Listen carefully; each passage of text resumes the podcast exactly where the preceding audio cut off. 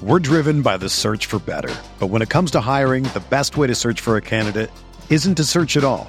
Don't search match with Indeed.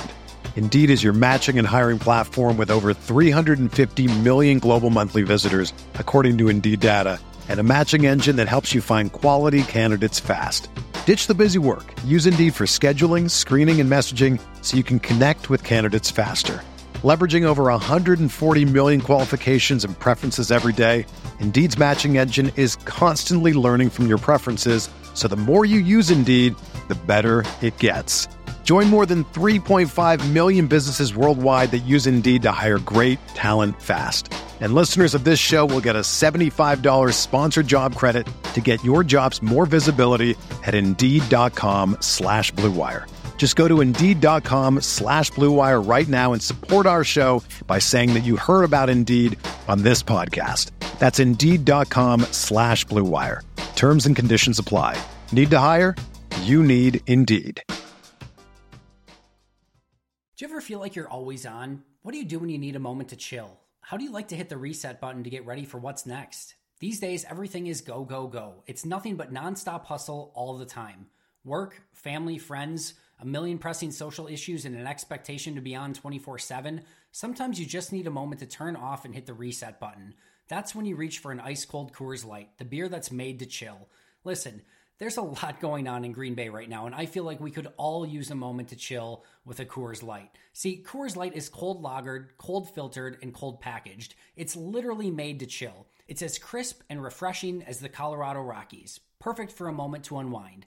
Coors Light is what I choose when I need to unwind. So when you want to hit reset, reach for the beer that's made to chill. Get Coors Light in their all new look delivered straight to your door with Drizzly or Instacart. Coors Brewing Company, Golden, Colorado, and as always, celebrate.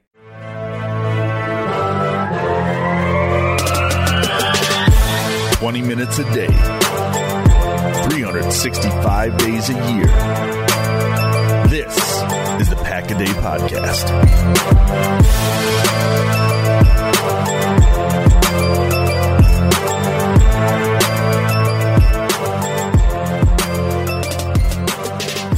What's going on, Packers fans? Welcome into another edition of the Pack a Day Podcast, episode 223.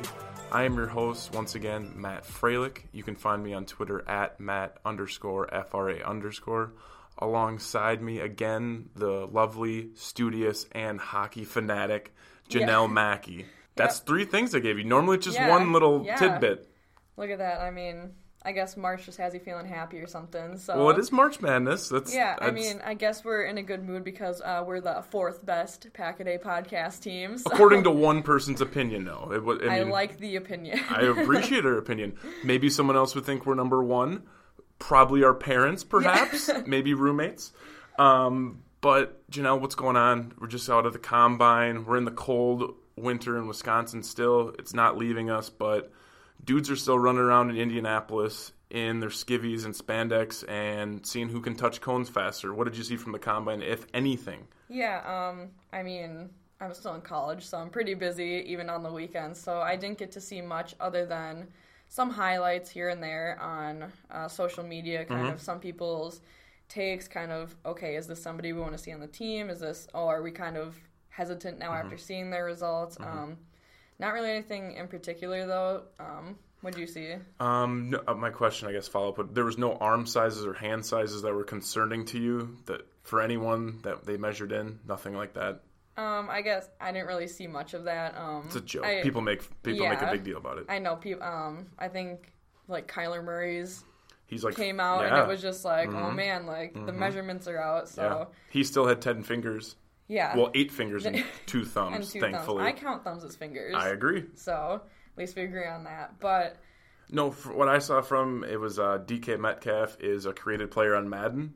Um, he's an absolute monster. That was kind of the takeaway I had up until about Saturday and Sunday. Sunday I actually got up kind of early, um, you know, considering it was a weekend, and I was just sitting there. I'm like, you know what? I'm going to throw on NFL Network, and I watched some of the combine. It was great. First guy I saw run the 40 was Quinnen Williams for Bama, the D tackle, and dude is incredible. I think he had a faster 40 time than a couple defensive ends. I don't remember exactly who, but just an absolute beast. Um, it kind of solidified my thought already going into the draft that there's a lot of really good linebackers and outside edge guys in this draft. I mean, Yeah. Montez Sweat runs a 4.4140. Uh, that's stupid fast. I think that was faster than Odell Beckham was the stat I saw. Brian Burns, my guy from Florida State. I'm all in on Brian Burns right now. He's, he's when people ask me, friends of mine or whoever, who's the 12th pick, I'm going, you know, hopefully it's Edge, but I want it to be Brian Burns. I don't really care who it is because there's like five guys outside of Josh Allen who I know won't be there that I like the Packers to get, but he's just the name I'm going to stick with for now. Um, outside of that, the only thing I was kind of disappointed in in regard to outside linebacker was um, J.K. Polite, the guy from Florida. Uh, Maggie and Jacob kind of broke it down yesterday in episode 222, and um, kind of Maggie was saying early on in the podcast that this may have had him slip to day two or three. Uh, so maybe a potential value pick, but I think he only ran like a 4.8, 4.40, which is extremely, extremely slow. And I just remember that Quinnen Williams actually ran a faster 40 time than him. and He's like 40 pounds heavier. kind of strange. crazy. It is. Um, quick update on just the NFL. A lot of tags going out today. When Janelle and I did our episode about, I guess it had been about a month ago, we were talking about where the Packers should address needs, um, whether it be in you know free agency or in the draft. Um, it'd be at this point five, excuse me, four defensive linemen, um, I guess defensive ends were tagged today. Uh, Frank Clark, Dee Ford, Jadeveon Clowney, DeMarcus Lawrence. Surprising Jadeveon Clowney got tagged to me because we were talking like initially, Janelle, like how stupid that contract was going to be. Yeah. And then Dee Ford, they tagged him. They're still shopping him. Um, there was a report earlier today. You know, we're recording at what time is it? Probably past my bedtime, nine o'clock. Um, Justin Houston, they said it like there was some Twitter buzz going. He was released. He's not been released. Uh, C.J. Mosley is more than likely going to be released, and he was the guy when we were doing our breakdown, um, the episode I'm referencing. I kind of looked at him at middle linebacker, and I'm like, eh. I figure the Ravens will hang on to him, and they're going to release him, which is very strange. And Landon Collins most likely not going to get that franchise tag. That's the other guy. I would put- like to see Landon Collins put the G on his helmet. Did you see the Instagram post? Someone had put. Um, I know what you're reposted. Ha Ha Clinton-Dix in the number obviously 21 jersey, and Landon Collins is creeping around the comments, being like, "Damn, thought that was me," and I'm like, Twitter just like exploded for like a half a minute. Um, what was it when they said his locker hadn't been cleaned out yet, Mm-hmm. and he's like, anything there doesn't matter to me, or something like that. I was Shade. just like, oh man, like he's ready to leave. He he's is. Mm-hmm. ready to go somewhere good. So, um, yeah, but that's not what we're focusing on. We're today. not. So again, Janelle, March is great. I like it for basketball, some free agency. Combine's really, really cool, but I don't want to talk about, you know, even We though want we, we want to get away from the usual. yeah, we're gonna. Uh, as I said yesterday when we were texting, when everyone is uh, zigging towards the combine and forty times and stopwatches, we're gonna zag and we're Yep. gonna go super old school. We're gonna so, rewind. re- cassette tape.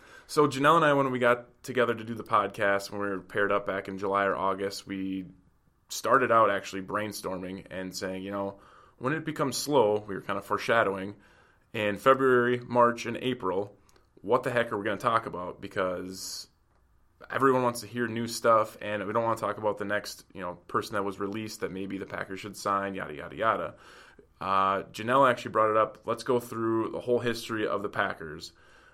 We were going to do that, but we're going to cut out the non Super Bowl era just because, for time's sake, we could be in here for two hours just talking about the Super Bowl era from the 60s and on. And, you know, even the Acme packing days. So we're going to start in the 1960s. Mm-hmm. Maybe we'll have an episode where we break down pre Super Bowl era. the super old school era, the newspaper era, radio era. So I'm gonna start. We're gonna go from the 1960s to the current. I guess it'd be 2010s. Super weird to say that. I know I don't really know how to like the twenty teens, the, the, like teen- the teens. That's not bad. teens. Uh, so we're gonna start in the 60s. Obviously, you know, in the 60s, that was huge for the Packers. Janelle and I were talking before the ep- you know before we started recording, and it's there's about two or three um, decades where it's like, holy cow, Packers were awesome. Outside of that, you can probably understand if you're a Packer fan when those decades were that were pretty not good that. sandwich of like Yes, like dynasty and then like a turd sandwich, Yes. if you will, rotten Yes. cheese sandwich. So we're gonna start in the '60s. Uh, we're gonna start at 1960, and that is um, let me get up here. Uh, Paul Hornung scores 176 points. Uh, it was an NFL record until 2006 when. Do you know who broke the record? I had to look it up. I do not. LaDainian Tomlinson for the Chargers broke it in 2006. It Okay. actually had lasted for 46 years. Mind you, in you know 1960, they only played 12 games, not 16 with LT um, in his San Diego Chargers at the time. Uh, the breakdown for Paul Hornung's 46 year old record was he had 15 touchdowns, 13 rushing of them, and two receiving, 15 field goals, attempting 28 not even close to a bad Mason Crosby season. And then he had where he got a bulk of them, 41 extra points, no misses. Wow. 41 for 41, Paul Hornung. Very, very dynamic player. Um, it was amazing that, that that record to me lasted 46 years, but nonetheless, uh, we go on to 1961. It's the Packers' seventh NFL championship over the New York Giants. Uh, Vince Lombardi blows out his former team in the Giants 71 to nothing in the first ever title game played in Green Bay. Little fun fact on New Year's Eve as well. Can you imagine how Seventy-one to nothing. you're of age, right, to drink? yes. You go. Can you imagine Washington Street in 1961 on New Year's Eve after they win a? That's crazy. Like, title? what a way to end the year. Absolutely. Uh, 19. Seventy-one to nothing though. So- like, oh my gosh. Thir- no, 37 nothing. Oh, I thought you said no, no, no, no. 71. Seventh in a row. Seventh, Seventh in a row. in a row. Okay, still, No, yeah. still a blowout. Absolutely. Uh, so a little darker here. 1965, Curly Lambeau uh, passes away from a heart attack on June 1st. He's buried in the uh, Allouez Catholic Cemetery. For any of those that live in Green Bay or around the area, you know where that is. Uh, his birthplace is actually 615 North Irwin Avenue. Fun fact: that is six blocks from my house, and I bike past it often. I'll go on runs past it, I drive past it, and it's guys should check it out. It's pretty cool, real small house, and it's just it's it's wild to think that I live six blocks away from where he actually um, grew up. There was some kind of when they started to figure out where if that's where actually he was born. There was tough time pinning that down because you know early on when he was born in the 40s, You they're don't not have really a crazy stat for everything that ever exists. Right, and they're just like, "Hey, you live on that block next to the Johnsons and the Martins, not at you know this exact Yeah. number." And blocks weren't really a thing.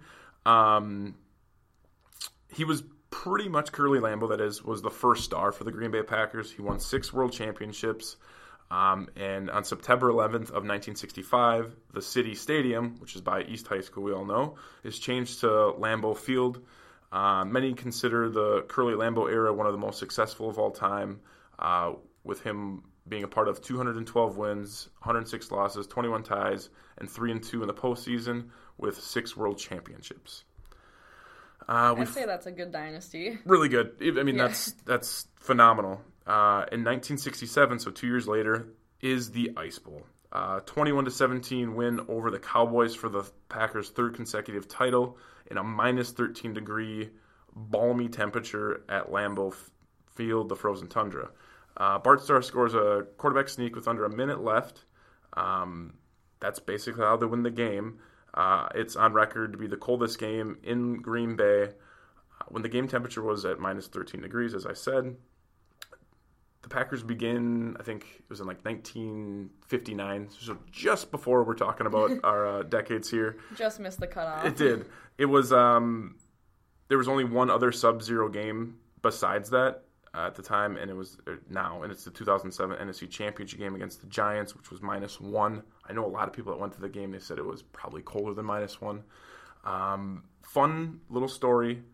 I don't want to go on a rant here. I went to a game about two, three years ago, and I'm standing in line. Um, this is about the Ice Bowl.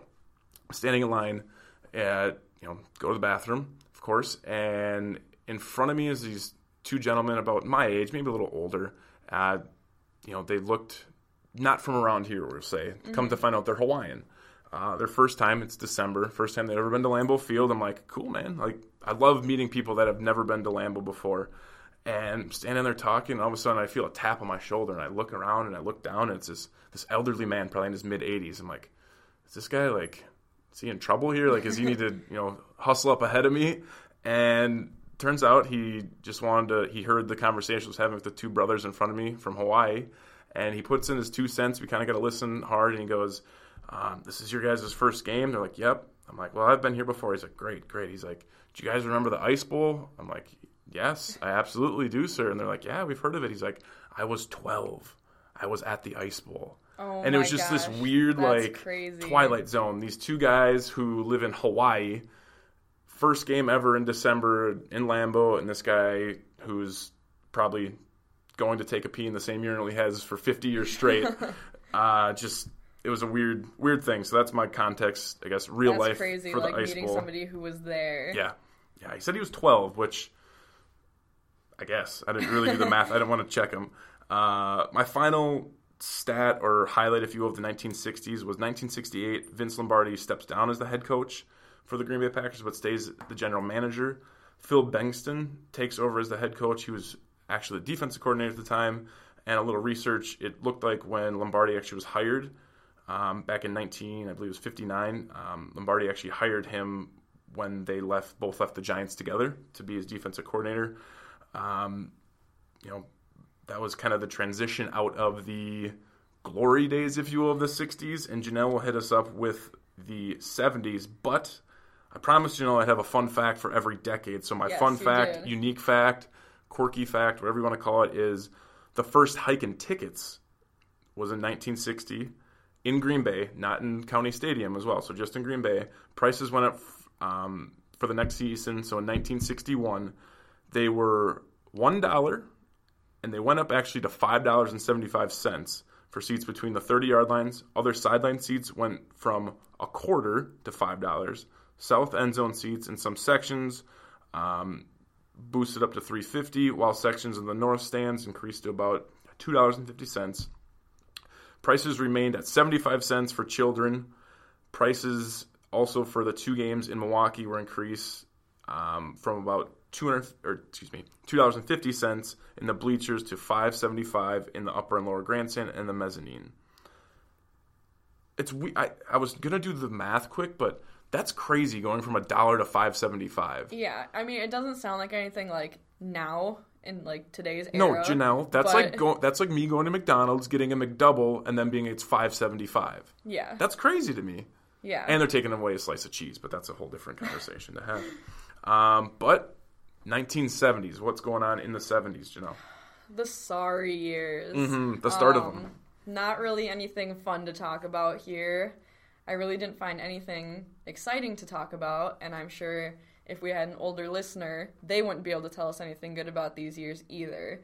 So I went through, I did the math, I added up all the seasons, so there was only one year in the 70s. It was uh, 1972 was the first time they made it to the playoffs. This is the only time they ever took first in the division with a 10-4 record, and they lost right away to the Redskins. So that's disappointing. Um, kind of later on, 75, it's Bart Starr takes over. Um, I was kind of watching the Packers actually made these legacy videos. I don't know if you remember seeing those. I don't. And um, basically, what you can do is if you just type in uh, the legacy videos, I just typed in like the 70s, and it was just like a 30 second video about how the people, base like the fans, basically picked the coach, and they're like the only person that can get us out of this mess is Bart Starr, and honestly, it looks like statistically it got worse. And they were kind of talking. I can't remember who um, the gentleman was in the video, but he's basically saying like that's not fair. Like he's a player, he's not a coach. You can't put that pressure on him. And I think once we get to the 80s is the first time he makes it like first and only time he makes it to the playoffs. Okay. Um, yeah, it's it was rough. Um, I did the math and they had a 57, 82, and 5 record in the 70s. Uh, 39% like a win percentage. Which, yeah. Nothing really to write home about in that. Um, under Bart Starr in the 70s, they own they took fourth in the division every year except for 78. And my fun fact for 1978 is that Bobby Douglas, who uh, played quarterback for that one season for the Packers, he went on to be a Hall of Famer quarterback. and he is one of five lefty quarterbacks in the Hall of Fame. Respect for the lefties. I'm Yep. left-handed. Yep. I was like, I need like a lefty, like a lefty quarterback stat in here. I need, I needed something positive, but That's super positive. Lefties are awesome. exactly. Um, yeah. So Bart Starr takes over. Hope is still lost. Um, his Bart Starr's best record in the '70s was eight, seven, and one, and that's when they took second in the division, Mm-hmm. and they still didn't make the playoffs. So, still not good enough. Um, yeah, they when they went off to play that uh, playoff game in '72, they like their their quarterback was the weakest spot. I think they went through what like 30 quarterbacks in the 70s, 80s. They went Something through like a lot. that. Yeah. They went through a lot, and the Redskins could tell that that was their weakness. And not only did they shut down the quarterback, but um, John Brockington, Mm-hmm. who was kind of holding the team together, uh, he had a thousand yards on the year. They held him to nine yards on 13 carries. Not good. They lost 16 to three in that first round, uh, first round of playoffs. So really, really rough. Uh, 10 years, 10 seasons for the Packers. And then the worst of it that I found was the John Hadl trade. Yeah. Uh, I found, I found that in my research as well, and I was like, hmm, Janelle's definitely gonna bring that up in the 70s. yeah, um, it's kind of like the nail in the coffin on a horrible, horrible decade of football. Um, so basically, what they do is they acquire uh, Hadl, who is 34 years old, and they acquire him for five draft picks. So he better be really good Yeah. if you're giving like Herschel draft picks. Walker Yes. type, uh, Julio Jones, where you're Yeah, moving, moving some stock. There's RG not, there's not even anybody in the league like like aside from like Aaron Rodgers, who we already have, that I would give up that many picks for. He, they gave up uh, first and second round picks in 75 and 76, and also their third round pick in 75. So, um, what was it? They uh, Chester Marcol, who was a kicker from 72 to 80, he said we traded the farm for him, and they lost it all. They lost everything. Um, he horrible, horrible trade option. Um, he was with them for two two years. He played 22 games with 19 starts. He had a seven and 12 record, nine touchdowns, 29 interceptions. That's a bad ratio. Yeah, I'm not a mathematician, but that's not. that's good. not a good ratio for somebody that you gave up five draft picks for. I don't mean to first put, I don't mean to put you on the spot. Uh, you just answered the question. What were they? First and second round picks? Uh, first and second round picks in 75 and 76, and a third round pick in 75 as well. wow, you're reading my mind. That's exactly what I was going to ask. Yeah. So, not really anything to write home about in the 70s. I'm sure anybody who's listening that lived through the 70s probably is mad that I'm even bringing it up. More than likely. Um, not something I lived through, obviously. Yeah, I just So it, it. it's harder for me to kind of feel that pain, Mm-hmm. but just kind of looking at the stats, uh, there was only one one season in the 70s where they had double digit wins, and that's when they went to the playoffs. So, yeah, 70s.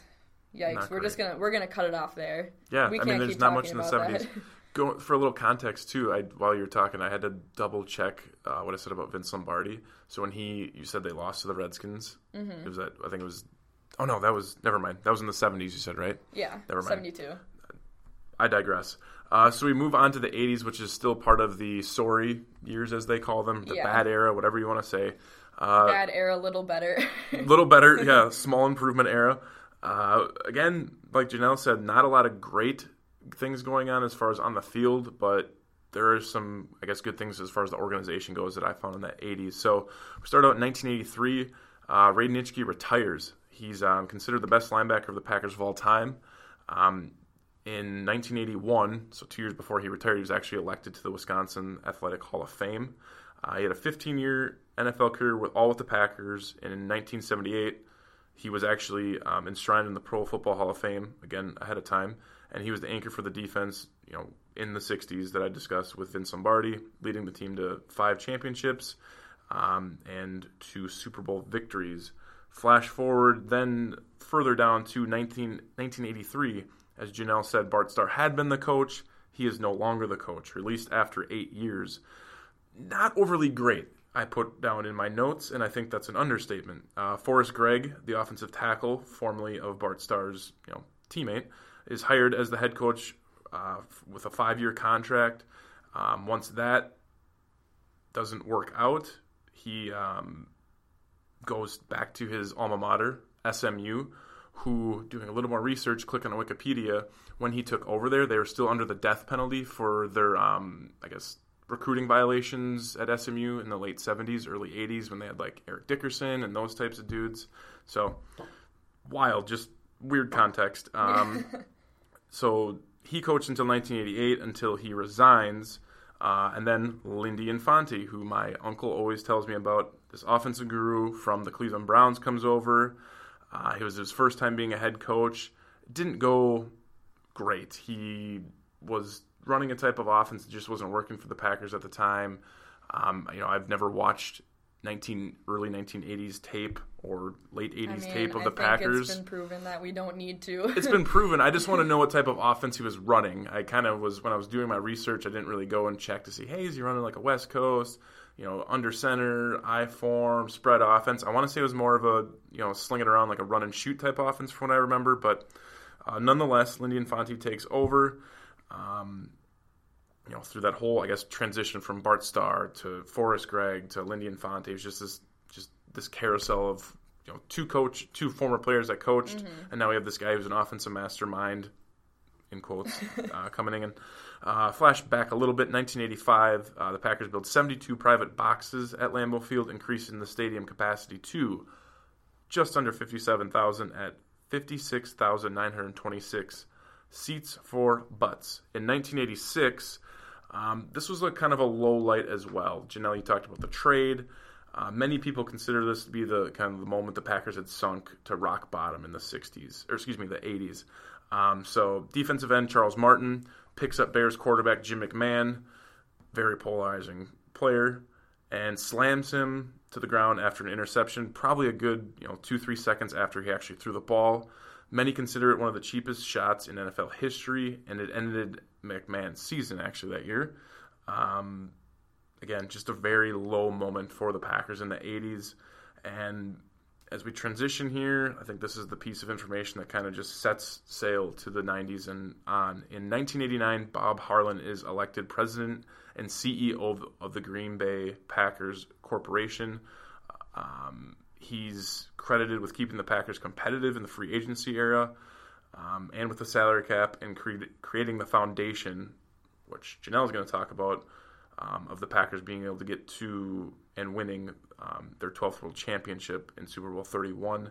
Um, he helped build the Don Hutson Center, the first indoor practice facility in all of professional sports. Fun fact. Go ahead. I uh, Love fun I facts. use exact. We're all about the fun facts here. Mm-hmm. I was like a practice player here for UW Green Bay softball. okay. And they let the softball and the soccer teams practice inside the Don Hutson Center. Weird. So I have. What's it like in there? It's like. I mean, they Is it kind their- of underwhelming? They have their banners like Okay. at, when you're like a diehard That's Packer cool. fan and you like cool. go use the bathroom. You're like, oh my gosh, all these players have been in this bathroom. Like, you get a little like football nerdy, Mm-hmm. but Did the field smell like that weird? You know It that didn't. bo smell. Really? no, it didn't. Mm. But I think we Good ventilation. We were kind of there, um, kind of in the spring, Okay. so it was a little bit before that they were getting to it. mm-hmm.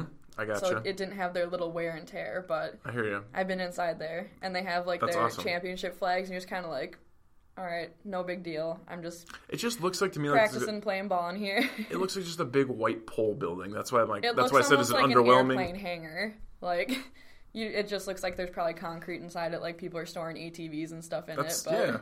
Or airplanes.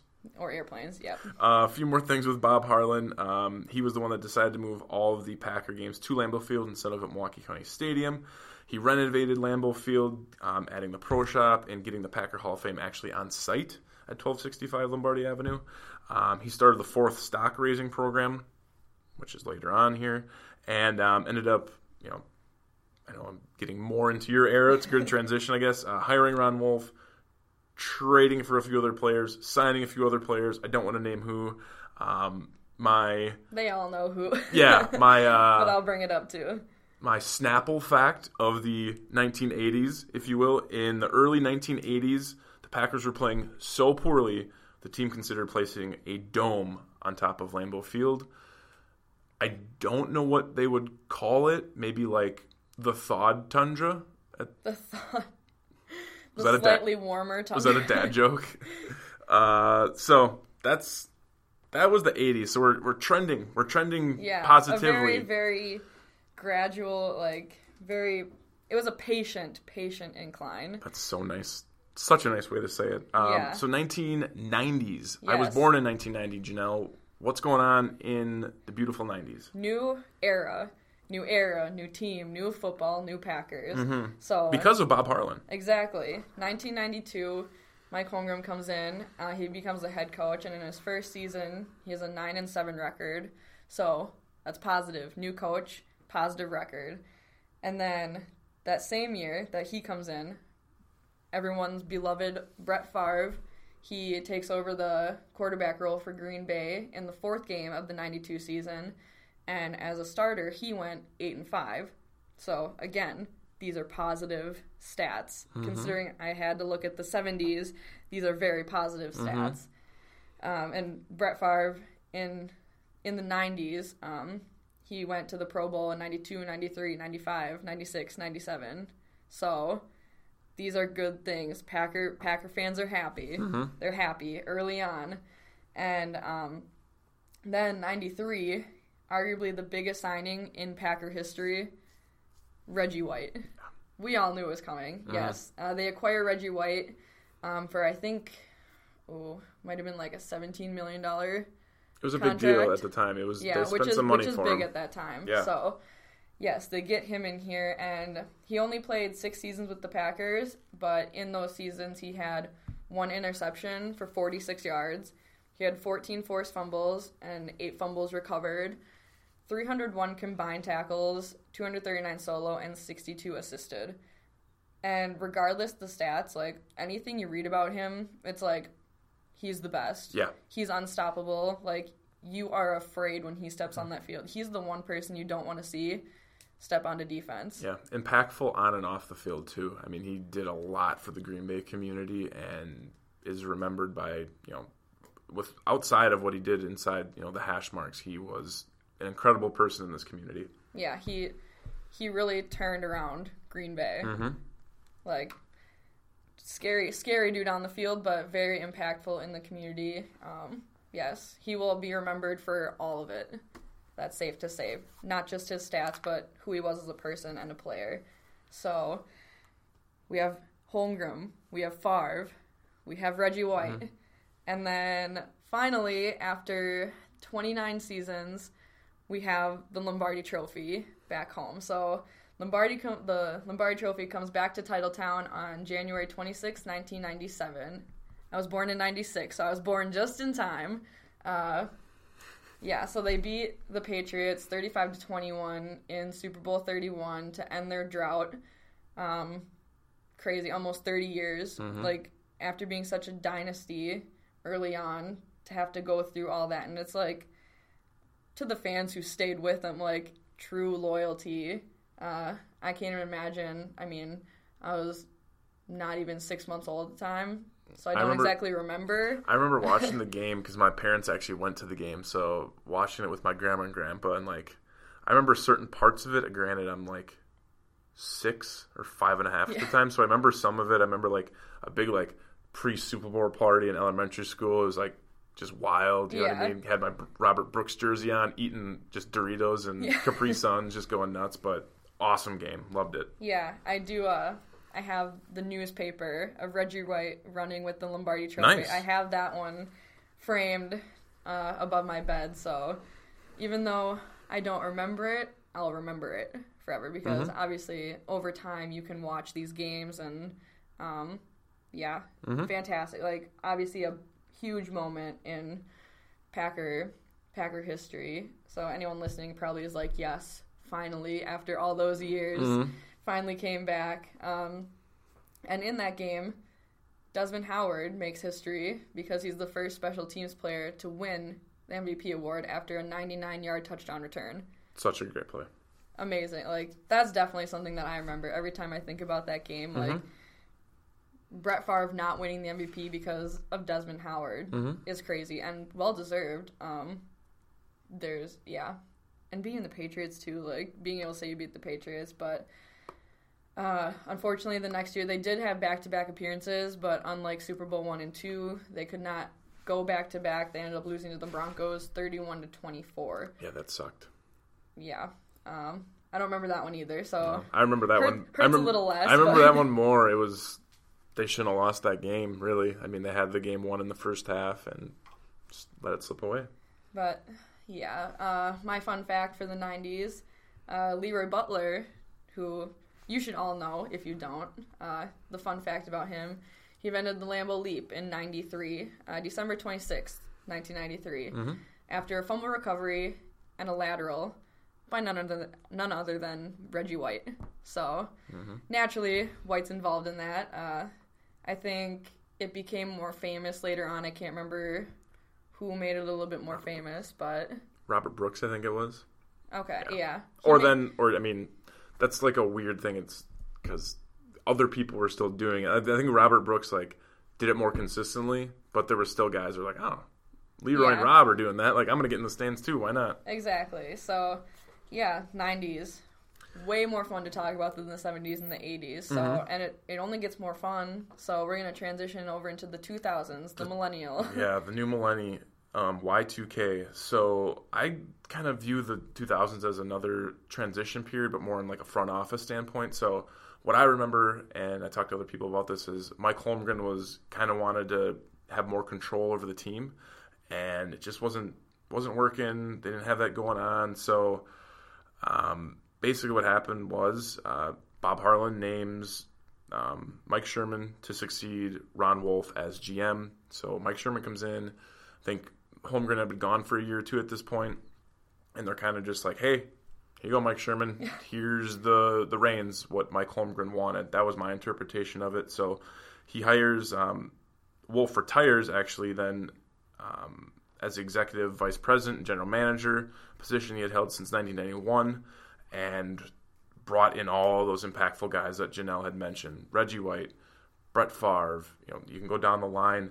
Um, and while you know leading the Packers to a Super Bowl back-to-back years, um, and again, like I said, kind of weird because Holmgren wanted to get that spot. They said no, and then they hired Mike Holmgren to do it, which or Mike Sherman to do it. Um, and Mike Holmgren goes out of his way and goes to Seattle and kind of gets what he wanted uh, there. Kind of a weird timing thing. 2001, uh, Brett Favre signs a quote unquote lifetime contract with the intention that he'll finish his playing career with the team. Dot dot Yikes. dot. Uh, 2000, dark time. Dark dark time. 2003, December 22nd, in the Oakland Coliseum. Brett Favre has one of the most incredible football games I will never forget because he throws for 399 yards, four touchdowns in a Monday night win less than 24 hours after his father's death. Um, I have chills anytime I talk about that, and I have like real chills because I was in the hospital myself. I had hurt my lower back in a freak sledding accident, believe it or not. So I'm in a hospital bed. I had been there for like two days, and like I'm not like this sucks. Like I don't know if I'm at back surgery or what. I didn't have to, thankfully. Nothing really major got hurt because I was young, 13, 14 years old. So your body heals. But I remember I'm like, what am I going to do tonight? Well, it's football. I'm like Packers on Monday Night Football. Like I love Monday Night Football.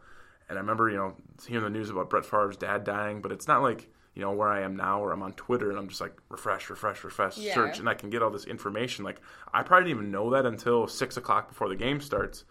And I remember they're talking about it, and you can see Deanna on the field, you can see Favre, and I mean the throws he was making in that game were typical Brett Favre throws. Like they're a little bit more accurate, but he was forcing stuff, and dudes were making plays. Like everyone was catching everything. I remember uh, And- Donald Driver saying like anything he puts up, we're coming down. That's exactly. So- that, thank and you. I, that- could, I couldn't remember who said that, but I'm that's pretty like I'm 99% sure it was Donald Driver and yeah. another well-respected player. Absolutely, too. and that that was just one of those games where I'll never forget that because I mean he didn't have to play in that game. Like he could have, people would have been like, "All right, cool, just Yeah. take it off. We're good. We're playing Oakland. Like I think Oakland was pretty decent at the time too, but I mean throws for almost four bills, four touchdowns, and they win it Monday night. John Madden's going crazy. Yeah. Um, It's yeah, it's definitely something like I don't remember watching it. I don't know if I even watched it when I was younger. I'm Sure. sure, it was on TV and I was somewhere playing with like Polly Pockets or something. But every time I rewatch it, like I get I get emotional. Mm-hmm. Like when I read about it, when I watch it, even just like talking about it because it's like I there's so many emotions that go into a moment like that. And for Brett Favre, somebody who loves football more than most players mm-hmm. ever will, mm-hmm. and somebody who is so influenced by his father, is crazy. yeah, It's it's just crazy what happened in a game where he didn't even have to play, and the respect too from Oakland, a team whose fan bases are not the nicest people. no, They gave him the standing ovation when he walked out on that field, and as they should. It's crazy the way that they all came together and kind of showed their support for him and then just to see him do that is un- unreal it's unheard of Yeah, it's in just yeah. That's all I have to say about it. it's just one of those games you get chills Uh, transition from 2003 to 2005 off season. Uh, Bob Harlan names Ted Thompson executive vice president, general manager, director of football operations with full authority over football decisions. A, a different era, as I will say. Um, in April of that year, then uh, Ted drafts Aaron Rodgers in the first round of the 24th pick. I guess this is the time where I became more of a you know it, it was it was new for me because Brett Favre was like I didn't understand Brett Favre because I'm like here's a dude I can tell he loves the game but he's like throwing the ball around doing risky stuff and I'm like hmm, this Aaron Rodgers guy that's pretty weird that they would draft a quarterback in the first round and you go and look and it's like Ted Thompson was trying to you know make a statement. Um, also that year in 2005 in that offseason, Reggie White's number 92 is retired. In 2006, uh, one day after the Packers' 23-17 win over the Seattle Seahawks, um, the Packers' first losing season since 1991, GM Ted Thompson dismisses Mike Sherman on January 2nd. So, hope you had a good New Year's, Mike. You are out the door. And after a nine day search, the Packers named Mike McCarthy the Packers' 14th head coach, taking him away from the San Francisco Niners as offensive coordinator. Um, 2007, Brett Favre throws his 421st career touchdown pass in a victory in the Metrodome in Minnesota, uh, breaking Dan Marino's career record um, of 420. He threw it on a third and seven. I rewatched the play last night. It's like a third and seven. He's got two guys lined up left, guy you know in the backfield. I believe it's uh, Greg Jennings out right. He gets up to the line. He kind of audibles, talks to the right side of the line, points over to dry, or, uh, Greg Jennings, and just throws an absolute dart on a post route to Greg Jennings. He essentially walks into the end zone. Just one of those memories again you don't forget. And then we go to the 2008 offseason.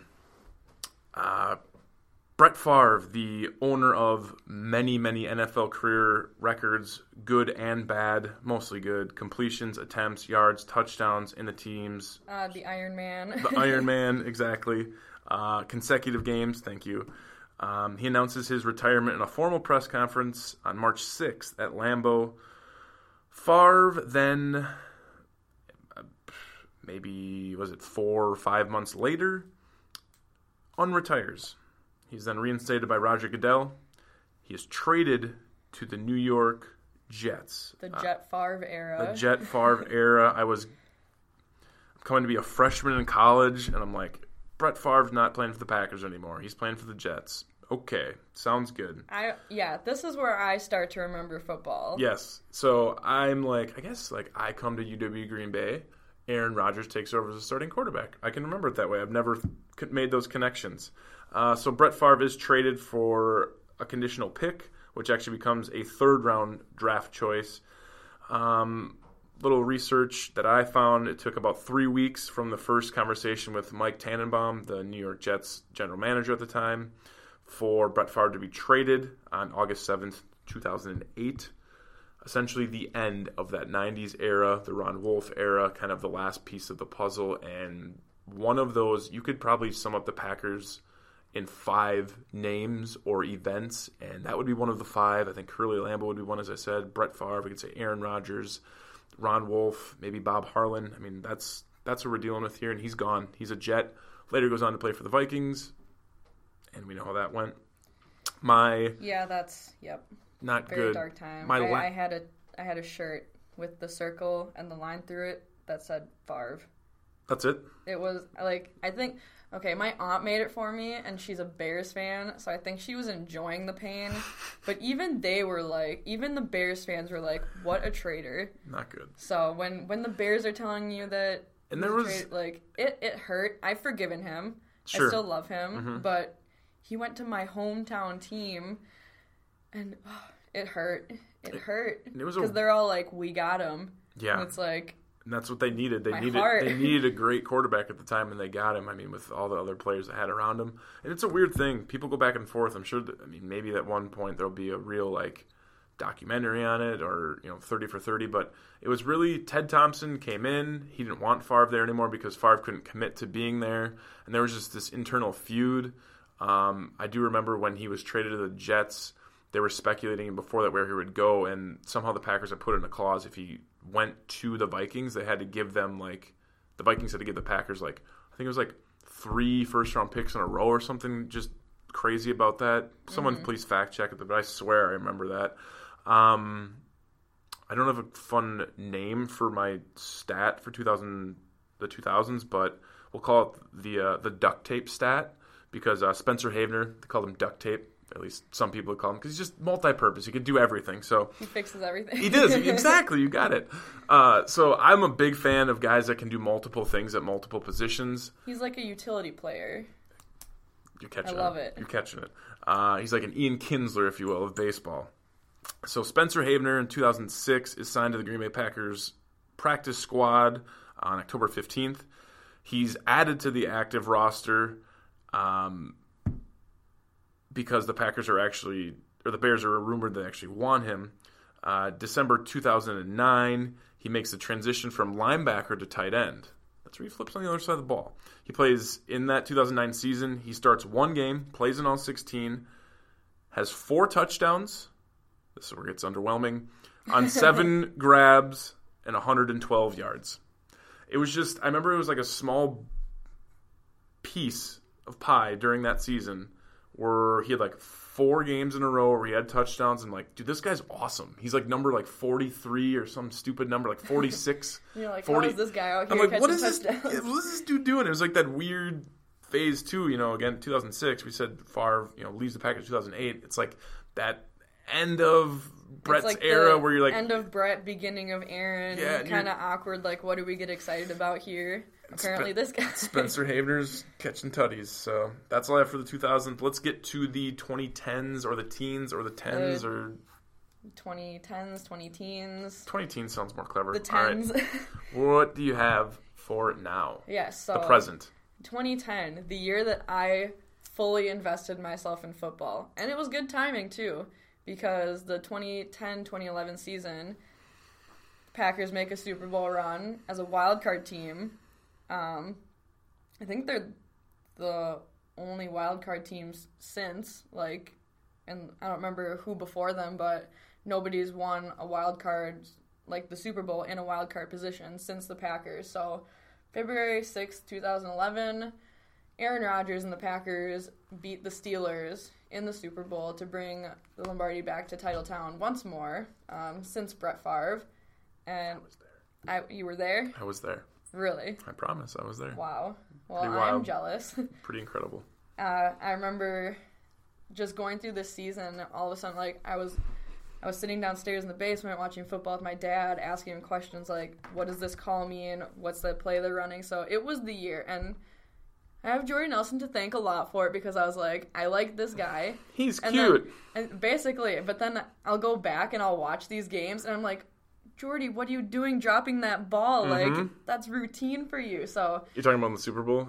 just like the playoff games Okay, too leading yeah. Mm-hmm. up to it it's like what are you doing but he he was aaron rodgers first touchdown in the super bowl so uh yes an exciting game nick collins with uh the touchdown which Great play. That wa- that play was so fun. I had sorry, but No, Howard Green was signed, I think, halfway through the year, just this big journeyman of a defensive tackle, and tips Roethlisberger's arm. And Collins goes and catches it like he's like a like a center fielder, just like on the sideline and Yes. grabs it, and just the angle and the pursuit he took back, and everyone, all other ten guys besides Howard Green, who's probably just just a blob of a human being on Ben Roethlisberger. Um, the other nine guys are everyone's finding a dude to block, and just Collins just dives in. That was oh, it's one of my favorite plays. It's it's a play that still makes me salty in the sense that they flagged him for celebrating on his knees. Good. I'm like, it is the Super Bowl, and he like I am. I'm sorry that he. It's like he's you know, rules are rules. You need to follow the rules. I it just frustrates me. Like let him be excited. It's the Super Bowl, and he just scored, and they flag him for. it. I'm just like, what are you doing? Like, I don't think they cared, but I obviously still care. it's really I still get it's it's com- so petty to throw a flag at that yeah, point. I still get very, very upset. But I can I can picture it. He's on his knees with his arms out, and Clay Matthews is kind of like grabbing his shoulders, like, oh, the vision, like that game. So yes, fun game. Aaron uh, Aaron Rodgers wins the MVP award. Uh, Matthews is up there with the belt for him. Um, things are looking good in Green Bay. And then I kind of jumped to the 2014 season Okay. Oh no, the Packers start with a one and two record. Everybody's freaking out. Panic button. Panic button. Um, and Aaron Rodgers says five simple letters, R E L A X, uh, and they go on to have a twelve and four record and a first round bye in the playoffs. Now they obviously don't do anything with it. Um, they didn't win the Super Bowl that year, but still, I remember like T-shirts and the fences were painted and "relax" was just written all over the world, like absolutely yeah, no, insane. people ran with it. and then, I mean, it became his thing apparently. Um, I'll get to that in years to come, but between his famous phrases, there was the miracle in Motown, which I this game still every time I see this play, every time I see a picture of it, I get chills. Uh, this is where the Packers are playing Detroit in Detroit, and I remember rushing home. I remember I remember this day vividly. So is when I played intramurals. Okay. So Intramural. intramural Football? Football. Okay. Yep. QB one. Yep. So I'm out there doing my best Aaron Rodgers impressions, and I remember we had we had the game DVRing, and I don't like to know the scores of games or anything like that until I can watch it. So I'm I'm not looking at my phone. Um, we get there. I'm not, I'm staying off social media, and we we finally get back to my friend's house, and they play the game. So I'm like, nobody tell me anything. Just let me watch it. Just let me experience everything. And we're watching, we're watching. Things are kind of not looking good, and all of a sudden I get a text from my dad. I can't believe they're losing. I'm like, Dad, are you kidding me?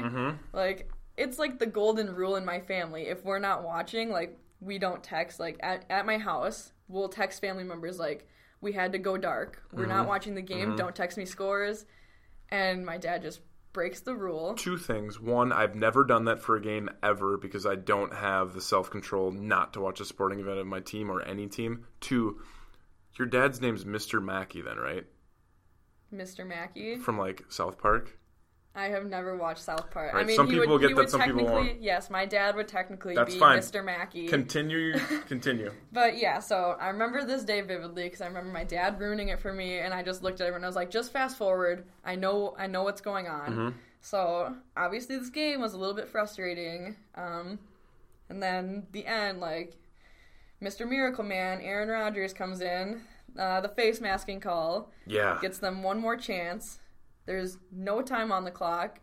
He throws an absolute bomb into the rafters, and Richard Rodgers comes down with it. Like, you look at the pictures, and just like, I'm not a scientist or a mathematician, but I'm trying to figure out the logic on like how, like, his just the way his body looks and the way the ball is released. We need we need John Brenkus in sports science to break down Yes. the, the angle and the velocity and, Yes. the, and the downward I would thrust. love if I could find a video of that. There So, has to be one. The Packers are literally winning zero seconds of this game, and they win twenty-seven to 23 Mm-hmm.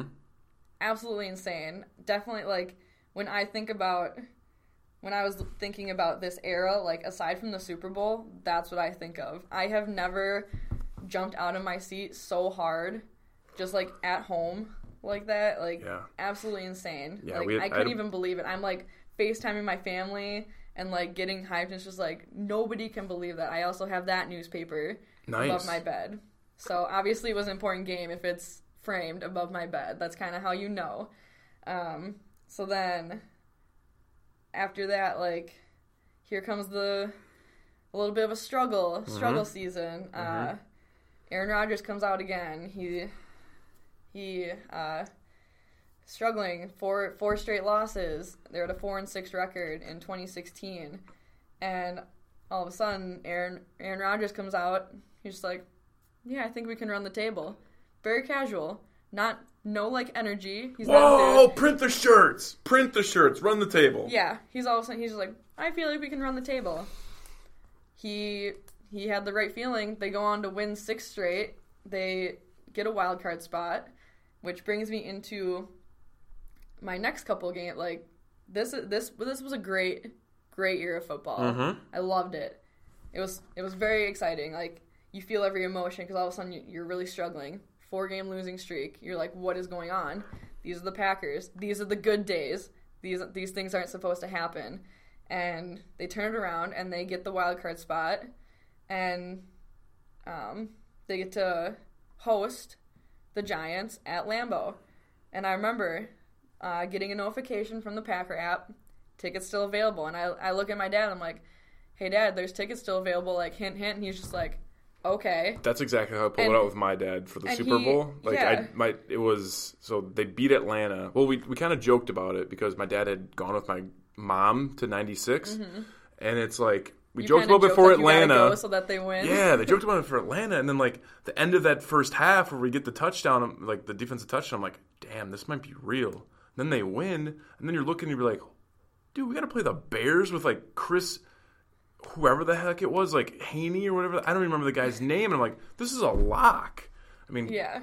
wasn't so that was awesome. Yeah. harassing your father for for I- tickets for a game is the best like, way. It you wasn't harassed, even you like harassed harass. I was just like, "Hey, Dad, there's still tickets available." And my family has always talked about going to a game together. There's six of us. It's kind of hard to get us all together to go to a game. And my dad literally that night bought six tickets. And, like we're texting in our family. Like my sister lives Mr. Mackey. Mr. Mackey coming in clutch, yes. So the Mackeys drive out to Lambeau and we're tailgating. We're like, oh my gosh, this is real, this is real. The flyover happens and we're in our seats and kind of nervous because it wasn't mm-hmm. looking that great.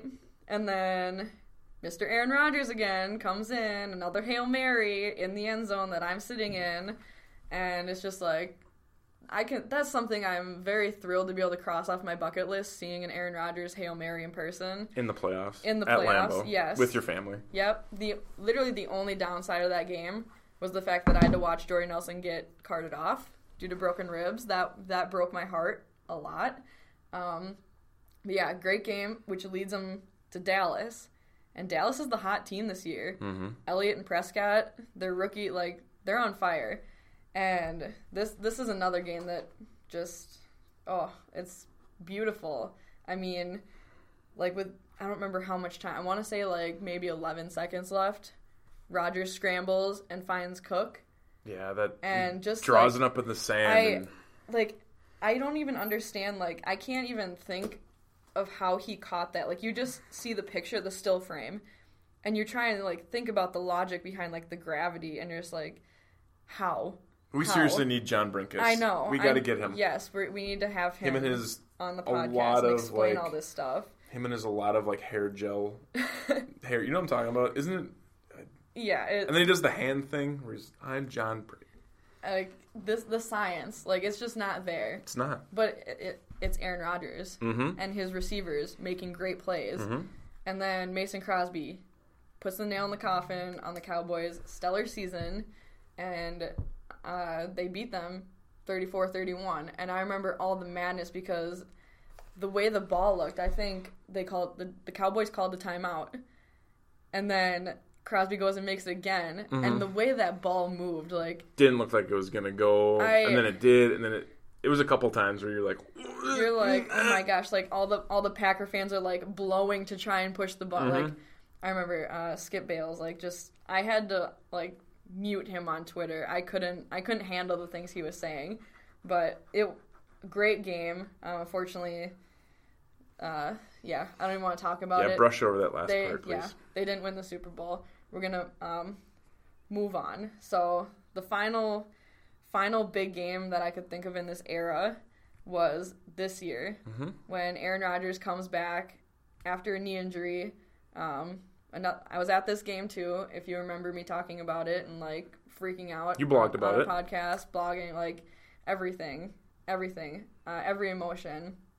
Um, just watching him get hurt, and my buddy, my buddy sitting next to me, and he's like, "I can't do it again. I can't have a season without him again."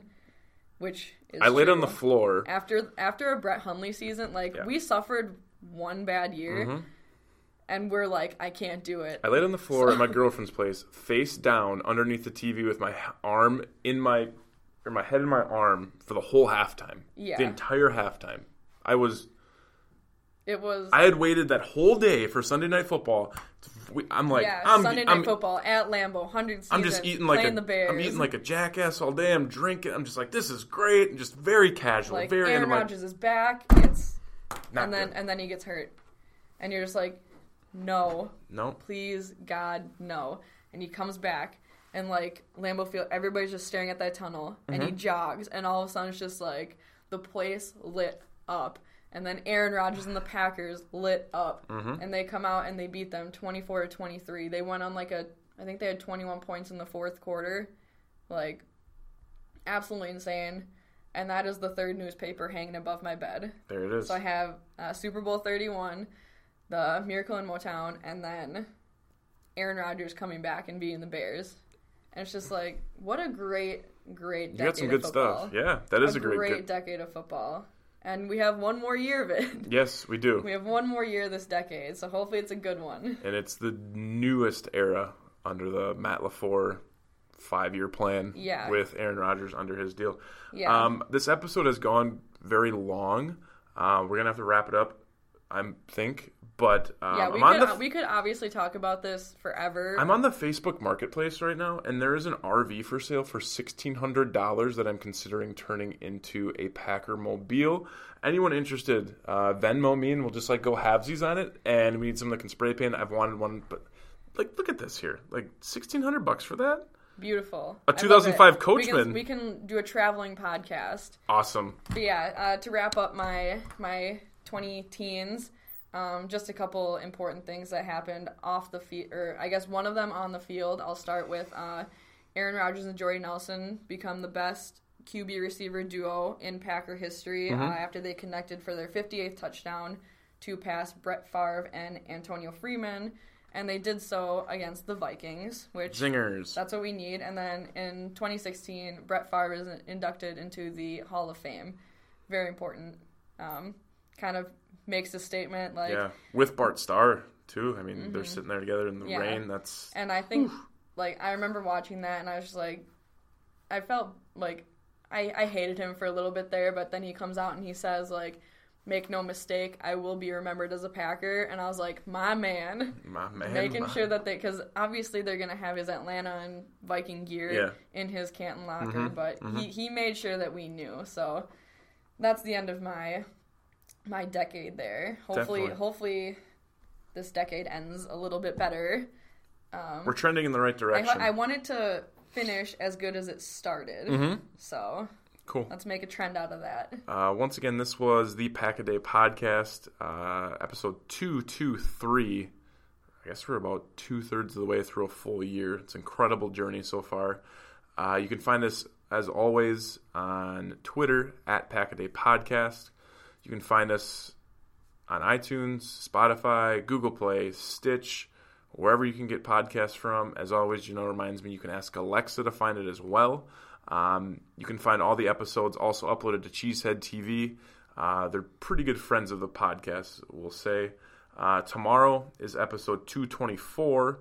You got Nick, Maggie, and Paul, a couple of the young guns in there. You can find Janelle on Twitter at Big Mac underscore four. You can find me on Twitter at Matt. Sunday night football in the start of a historic Janelle. season for the Green Bay I always finish Packers. Go Pack Go. Rodgers in the shotgun. Here's the snap. Rushes on. Rodgers nowhere to go, and he's snowed under. Back inside the 30, and Rodgers is down. Roy Robertson Harris, Khalil Mack. And Rodgers unable to get up. Oh, my goodness. Wow. Down at 19 from the Green Bay 30. Snap to Kizer under pressure immediately. Dumps it up right side. It's intercepted. Intercepted by Khalil Mack. Circle route to the 15 to the 10. He's to the 5 to the end zone. Touchdown. Oh my goodness. Khalil Mack's had a sack, fumble recovery, interception return for a touchdown.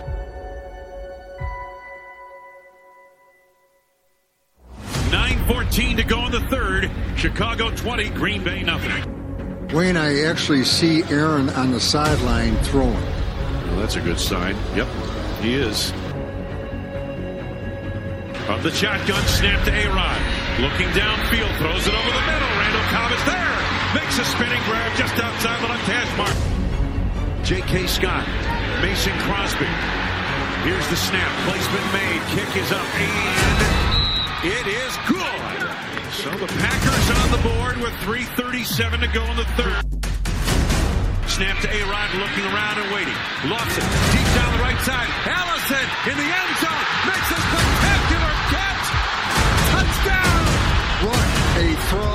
and what a catch. And the Packers get back into it. 39-yard bomb from Aaron Rodgers to Geronimo Allison. Corey Linsley on the snap. Four-man line for the Bears. They're coming on a blitz up the middle. They pick it up. Rodgers looks. Lost. Left side. Got a man out there.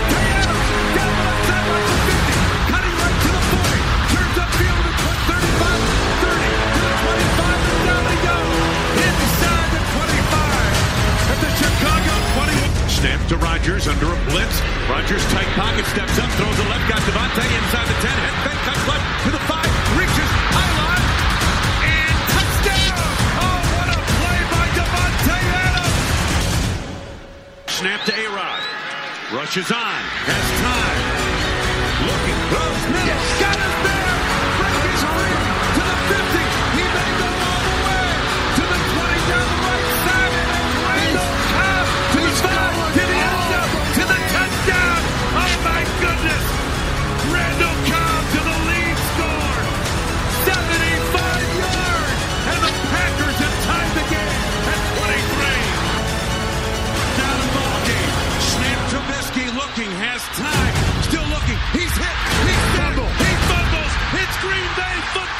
The game is over. And there, finally, is your dagger. It's happening daily. We're being conned by the institutions we used to trust. The mainstream media is distracting us with meaningless headlines instead of focusing on the harsh realities facing American families. Time is short before something big happens, and that's why so many folks are preparing. They're becoming self reliant by investing in emergency food storage from My Patriot Supply. Go to mypatriotsupply.com and secure four week emergency food kits for each member of your family. Each kit contains tasty breakfasts, lunches, and dinners, averaging over 2,000 calories per day. Save $50 on each four week food kit you purchase. Plus, get free shipping on Ready Hour four week emergency food kits. You're not ready if it's not Ready Hour foods. At My Patriot Supply, you can also get solar power generators, water filtration units, heirloom seeds, and survival gear. Order by 3 p.m. and your unmarked boxes ship the same day. Shop MyPatriotSupply.com today. MyPatriotSupply.com.